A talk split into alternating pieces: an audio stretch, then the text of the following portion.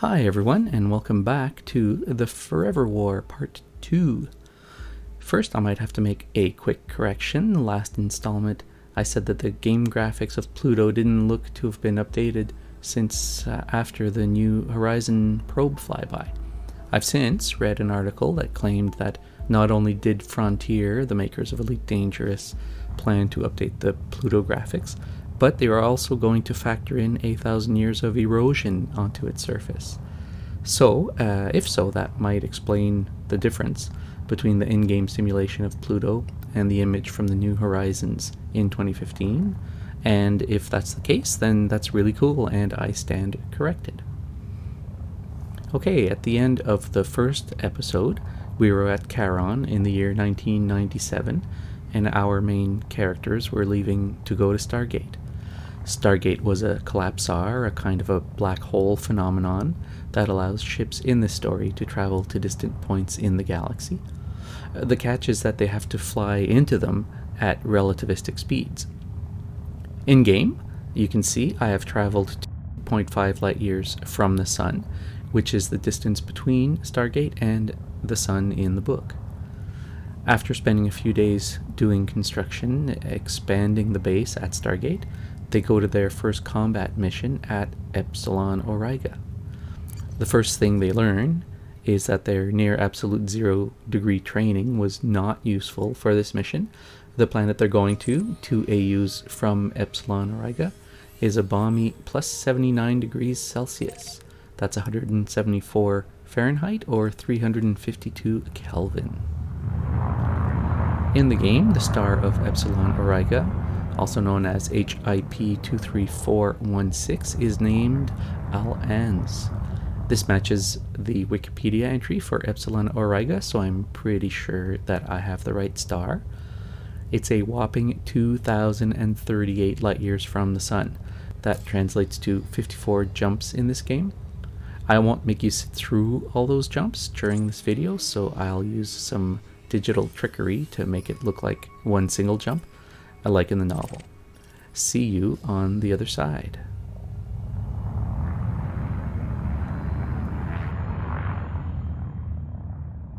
Frameshift drive charging.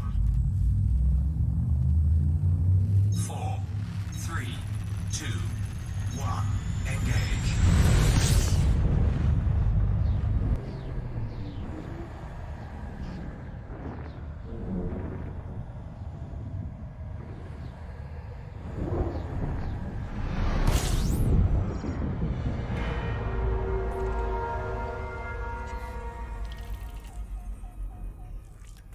System scan complete. Here we are. I managed to take it down to 46 jumps actually by shedding a bunch of weight. I got rid of some weapons, uh, my shield booster, SRV, wake scanner, things I didn't absolutely need. This is where we are relative to Earth, further out from the galaxy center. I've been to the center in this game, but never this far away from it, so this is a first for me. This is a binary system. In the real galaxy, this is also suspected to be a binary, but with a ring of debris all around. Uh, I'm picturing maybe like uh, Vega. Uh, there's none of that here. Interestingly, I jumped in around the secondary star, not the primary. I don't recall that ever happening in this game before, and I wonder why it did that. This system is pretty bland, no planets or asteroids of any sort. So back to the story. After they collapsar jump, they decelerate from near light speed for a couple of weeks at two gravities.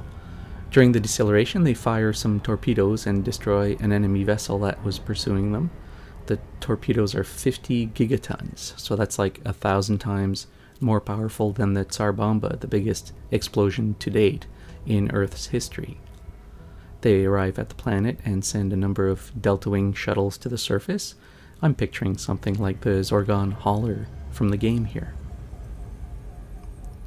They land in water and then go to a beachhead where they have to hike 80 kilometers to get to the enemy base. The planet has rudimentary plant life, and on the way they encounter some roughly bear sized animals. They fire on these, but when the animals die, some of the soldiers with high extrasensory perception die as well. Remember that this was written in the 70s, back when a lot of people believed in ESP. A lot of charlatans were on TV pretending to bend spoons and read minds and such. It, it, took people like the amazing Randi to put a stop to that by exposing the trickery behind it all. Uh, but for the sake of the story, let's assume that some future humans from the year 1997 are telepathic. After days of hiking, they arrive at the enemy base and engage the Taurans. This is the first ever ground action between the two species.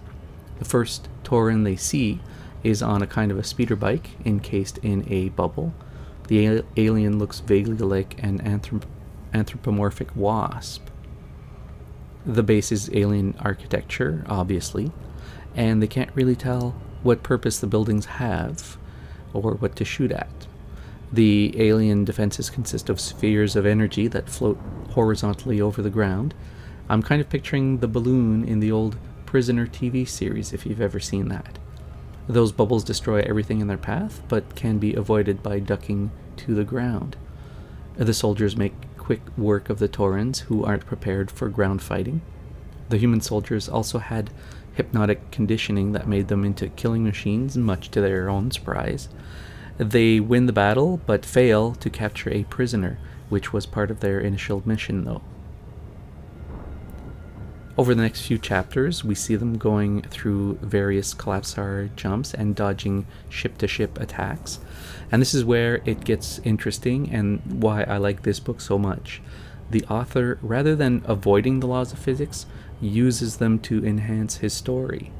Within a few months, our protagonists are now 10 years into the war uh, because of special relativity. They encounter enemy ships that have had years of technological advancements, while these particular humans are still using antiquated technology. Acceleration also factors strongly in order to outmaneuver enemy ordnance. They have special pressure suits in, in liquid to protect them from massive G's, while the ship's onboard computer takes evasive maneuvers. It's like in The Expanse, if you've seen that, but the opposite. In The Expanse, they pressurize themselves internally, and in the Forever War, it's externally. And this doesn't always work. After a few harrowing jumps, they return to a very different Earth than they left behind. I will get into that in the next installment. Thank you all for following. Please subscribe and comment if you'd like to hear more, and until next time, bye for now.